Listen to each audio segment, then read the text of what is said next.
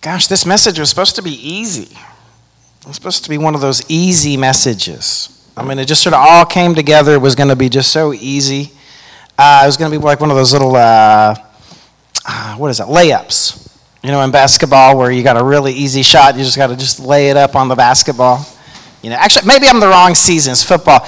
It's one of those things where I am wide open. The defense has busted. I'm, I've just got to catch the ball. And I'm going to get a touchdown, and I, I totally dropped it. I dropped it, guys.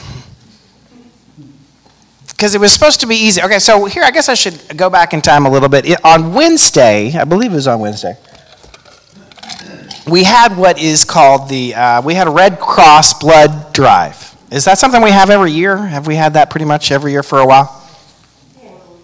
Um, well, I was really, really, really wanting to donate blood. I really wanted to do it, but, uh, well, well, you know, because I, it would just, I knew it was going to, I knew about Ubuntu, and I knew it would fit so perfect. I wanted to do it, but when I woke up on Wednesday morning, I had like a little, you know, sort of a, a tickle in my throat, you know, a little sore throat. Now, people have told me maybe it was allergies. It could have been allergies or whatever, but I had sort of a little bit of congestion and a little tickle in my throat. And as I was, I wandered over here, and they were pretty well full at that moment. I wandered over here, and I, and I saw on the little list of things to, if you should do it or not. And if you are not feeling your best, if you're not feeling well, that you should not give blood that day. But that's not really why I didn't do it. That's the official reason, but it's not the real reason. The, the real reason is a little different. Uh, what, what, the real reason has to go, I've got to go back in time to the very first time I've ever given blood, and that was when I was 18 years old. I was 18, I was a senior in high school, and we all were just, we all, it was sort of what you did when you became an adult. You would give blood. It's sort of that deal. You had to be 18 to do it. And I remember we all got out. There was like 30 of us. And we were, they had the big bus there. It was a blood mobile. And they had the big bus there, and it lined up there, and we're all excited, and we just wait and wait and wait. I mean, it was so slow, and I, I don't mind not missing class. Believe me. I mean, I was all I was cool with that. But I mean, like it took like an hour or whatever before I got up there. Now here, I've got to pause for a second. I've got to pause for a second and let you know where I was in life at the time. I had just joined the tennis team.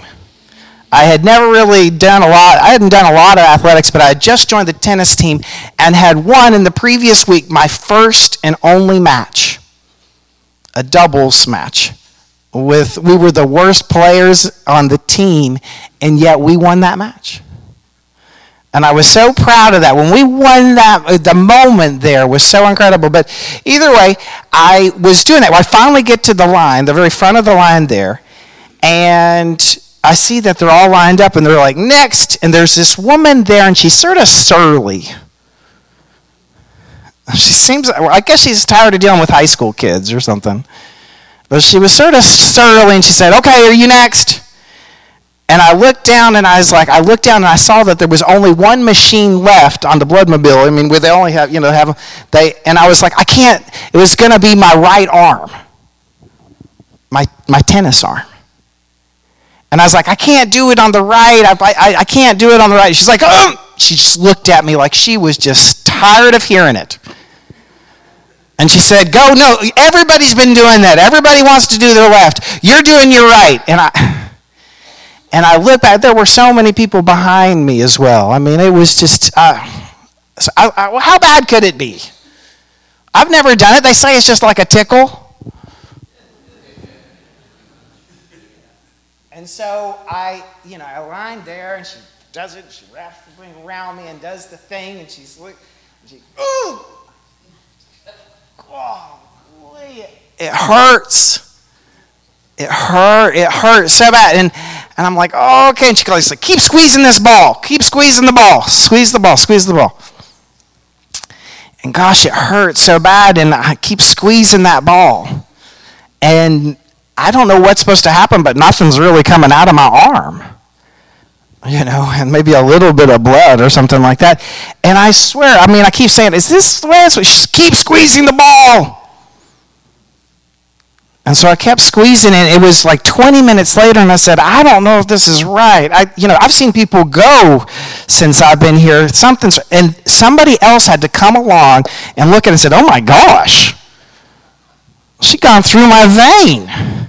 Like with one of those big old things, gone right through it. And she's like, "Oh my gosh!" And so she, the, this other person came and fixed it and made it go. And of course, it starts going like crazy as soon as that happened. Well, afterwards, my arm had terrible bruise on it. And it's sore. And it hurt. And I, I never, I had to take a couple weeks off from tennis. I never got back on the team to ride, just never, it was hard. I lived on opposite end of town. And that was the end of my tennis career. I could have been Andre Agassi. Remember that guy? It's long hair, you know. Nope. Well, anyway, so I was I was thinking about it. I was thinking about doing it. I sore throat. I was looking, and I looked up, and wouldn't you know? I mean, there's no way, but my gosh, it was the spitting image of that woman who was taking blood here. I went. There's literal. I have no. It cannot be possible. But she literally looked identical, just with white hair. I mean, literally the same. Uh, so I just I didn't do it. But it could have been a perfect story. You know, the idea, I mean, so when you give blood, it's not you only it's it's not just your one unit or whatever. They divide that into eight different units. They could give that to eight different people. I mean, it's a very beautiful and wonderful thing, this idea that this kind of gift can sort of the idea of the universal blood, so to speak. And knowing what this was about, I thought it would be perfect right through my hands. Well, I guess you know now, today is World Quaker Day. I don't know if you knew about it before today, but you, you do know about it now, I guess. I really didn't know about it before a couple days ago, so it's obviously been circled around my calendar for a while. But uh, it is today. It is today. And, and the theme of this year's triennial which is sort of a gathering that all the little Quakers get together in some part of the world by FWCC, Friends World Committee on Consultation. All right, okay. Uh, anyway, they get together every three years, and this coming year, they're going to get together in South Africa, which is sort of a unique thing because there's not a lot of Quakers in South Africa. There's only like 80 in Southern Africa. But the theme of the conference, or the get together, is Ubuntu. Ubuntu, which is a word and a concept I'm just starting to get familiar with. Uh, to sort of just to tell you a little bit about it, you can find a little thing here in the bulletin. It's something by well, what Barack Obama said at Nelson Mandela's memorial ceremony. And here I'm going to read it. There is a word in Zulu, Ubuntu, a word that captures Mandela's greatest uh, gift his recognition that we are all bound together in ways that are invisible to the eye, that there is a oneness to humanity, and that we achieve ourselves by sharing ourselves with others and care for those around us. Now, I could have written, I could have read something by Desmond Tutu or Nelson Mandela, but sometimes when they get into it, they get into these long stories, and I thought, I don't know, I can't really get too far down that road. But what I wanted to say is that when we look at Ubuntu, this idea, what it means exactly is I am because we are. Or you are. It's, it's sort of odd in the way you translate it. I am because we are. I exist because we exist. And I think it's interesting that they went with the Zulu here because Zulu is a Bantu language, and uh, there's not a lot of Zulu speakers in that are Quaker, but there are. There's like maybe 30, but there are 120,000 or more uh, that speak Luhya which is the large language that they speak in Kenya, which there's just, like I said, over 100,000, maybe 200,000 Quakers that would speak that language, which is also a Bantu language that also has a similar word just like this. And the word for that is similar it's amundu. Again, the idea that I exist because we exist. That our, my own existence is interrelationship to the existence of yourselves. Well, what does that mean? What does it mean? I mean, how do we really see that or whatever? Well, it's sort of interesting. In 1902, oh, hold on. Let me see if I'm going. Hold on, no, no, no, no. Hold on, hold on. I may be skip, skipping ahead here. Oh, no. I think I messed up. Oh, no. Hold on. Here we go. The word is omundu and. Da, da, da. No, here we go. So in 1902, three Quakers had a vision. They had this crazy vision. They were from Damascus or Canton, Ohio, actually, Canton, Ohio. And they had this vision that they wanted to plant a mission in Africa, specifically in Western Kenya. And they were basically like college kids, I think, or just outside of college. They were very young. And they went around the country raising money for this crazy mission that they had in their head, this vision that they had in their head. And their last journey, they took to England and Ireland, raised a little bit more money there. And then they came to Western Kenya. Again, this is 1902 and they were sick as dogs. They were sick and miserable whatever. They went to the British and they bought a thousand acres at 65 cents an acre. And the British were happy to sell them this land at 65,000, 65 cents an acre because it was rotten, horrible land. It was the kind of land nobody wanted to live on. It was just forest land. You can have it. And even though they were sick and they weren't well, they climbed to this top of the vision and they said they had this, there was a vision they had on the top of the hill of what they were going to do. And it was incredibly fortuitous because the people that they, sell, they settled amongst were called the Maragoli. Have you ever heard of those guys? The Maragoli? There's a different, that it's sort of an, uh, the name that they, that's what they call themselves is, but they're also, their name on the outside is called the peacemakers. It's the Minayelo. So their name outside of them because there's an idea that here these Quakers, they go all the way and they land in this place and they happen to land in a village or community of peacemakers. And they say there's always this traditional story that I heard a long time ago that I found out was not true that some chief somewhere said, Yeah, okay, these Quakers got a lot of money. Yeah, all right we'll be Quakers for a bit. Like it was like that. That the chief is the one who did it. But in fact, what it was is these these ministries, the shops, and the the missions and the things that they engaged in were so attractive to the local population that they signed up. That they were willing to sort of go, their Christian journey would go through the Quakers.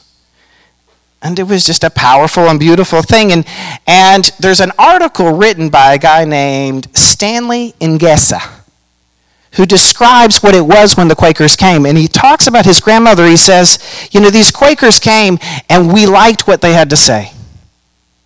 We liked what they had to say because they talked about peace. And we were for peace. And they talked that there is that of God in every single person. And we believe that. It's part of our peace. And, this, and the last thing she said, but I don't think that they've gone far enough. Because it wasn't just seeing God in every person, but they would say seeing God in everything. Everything living and non living, from the forest to the mountains, have a spirit, and she regarded them, or they regard them, as ancestors, as people who can give us truth, visions dreams, something to listen to. Now, the Tiriki or the Maragoli are famous for, I'm going to say it's okay, I hope this is all right, their circumcision ceremony. Very famous for it. In fact, if you were to look up Tiriki, the village, the collection of villages where these Quakers are basically well, they're centered, that's what they're famous for. They're famous dances and festival for their circumcision ceremony, which takes place every five years for boys 8 to 12.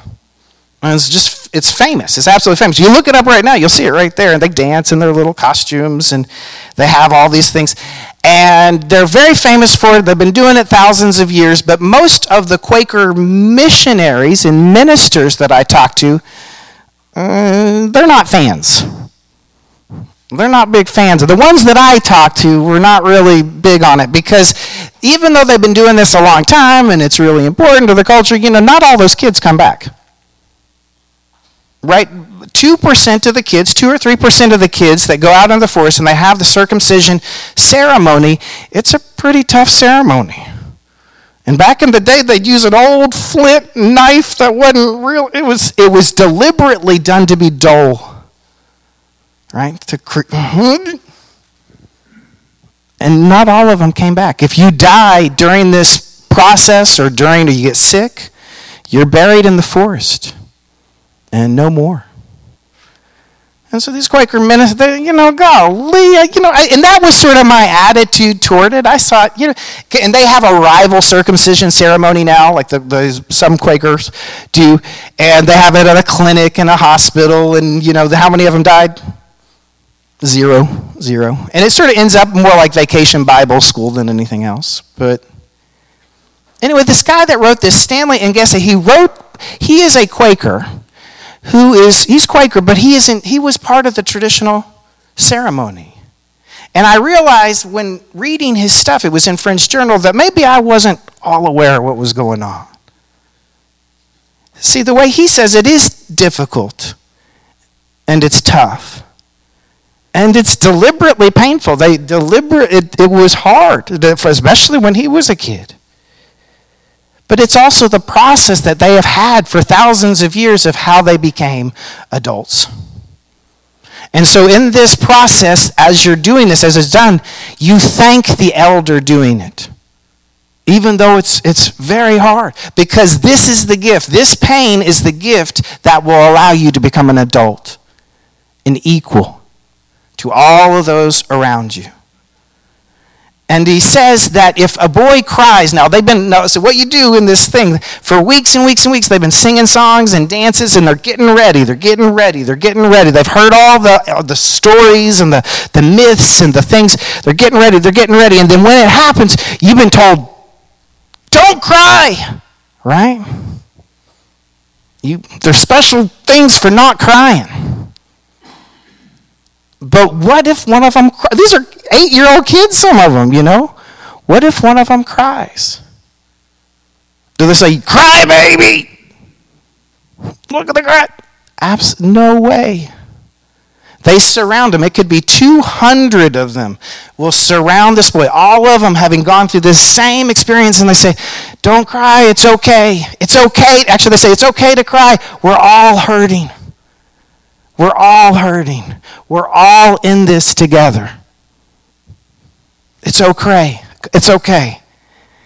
And they always do this ceremony at a river, uh, close to a river, because they want the blood, the blood from all of this is pretty bloody, to mingle in the river and the earth with this idea that all of the blood goes to the same river, to the same source, that it all mingles together, that there is a universal blood and a universal spirit. That's just incredible. He, the way he talks about it is profound. And when you are there in Western Kenya, when you're around these folks, the Maragoli, it's, it's hard not to smile. I mean, they just sort of live in blessing. They're some of the some of the poorest people on earth, and yet they go around smiling and just loving, brother, brother, brother you will never get as many friends. And yet, and yet, there's a lot of love there. And yet, when you talk to them further, and they love you and they, they treasure you, but when, when you talk to some of these folks further, when they're people that are sort of outside the circle, maybe people who don't think right or perhaps they don't act right or love right or maybe they don't they do things that they shouldn't be doing and the energy changes and it always sort of struggles with me it's sort of like you know when you think about it they talk you know i feel like brother brother brother and we give each other the hugs and things like that where does that circle stop how do you draw that circle Who's in and who's out? I talked to some guy a long time ago. He says, What we need to do is evangelize. We need to do this and this and this and this. And I said, Golly, I, I could have read that. That's incredible. Do you have a relationship with God? He's like, Yes, I do. I said, Well, I don't know about all this other stuff, but let's start there at the relationship.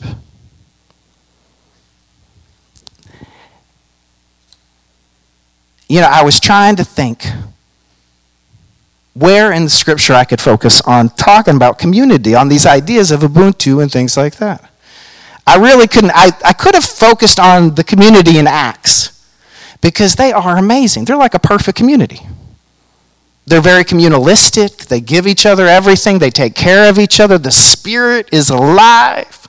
There are miracles happening. I could have talked about that community, or I could have talked about the Hebrew experience of the Exodus and the travel there and the complaining and the Holy Land, or the idea of if you go to the diaspora where they're weeping, they're like, the, like those young boys. They're weeping by the rivers of Babylon, crying for the lost Jerusalem. I could have talked about that, but what happened was there was like a vision, there was a light, there was something that kept bugging me. And I believe me, I didn't want to be bugged. But God kept telling me, He said, You've got to talk about this particular scripture, and it is that of the lost sheep. Like, no matter where I went, it was okay, lost sheep. And that is, and this is a story that is given to us both in Luke and Matthew. It's very interesting. It's one of the few of the lost parables that are in both. But what it is, is when Jesus talks, he talks to these folks as if they would have sheep. Like he just assumes you're going to have sheep. And he says, hey, when you have a lost sheep, when you find yourself with a lost sheep, don't you leave the 99 behind, these 99 behind you right here, just to go find that lost sheep. Won't you do that? And I guess they all were like, you, well, I guess we would do that. I mean, you'll stay up all night. You'll go across rocks and crags and call out until you find that sheep. And when you find that sheep, you're going to put that sheep tight around your shoulders and you're carrying them back. And when you get back, you are going to tell your friends and your family about it, and you are going to celebrate that experience.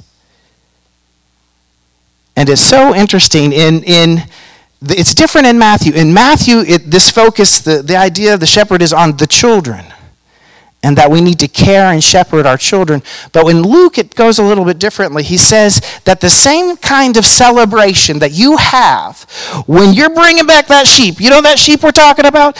When you bring back that same celebration is the same thing, just even on a teensy tail, as it is in heaven when someone who is lost is found. When that lost sheep is found, there is a rejoicing by the angels in heaven that makes this stuff.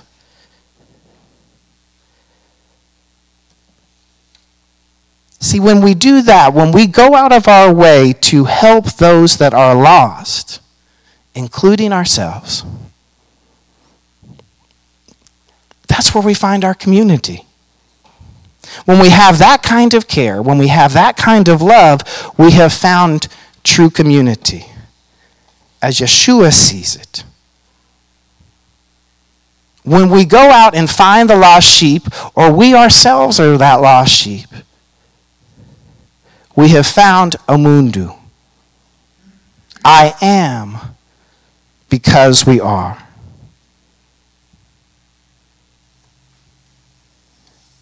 Now, I want to challenge us.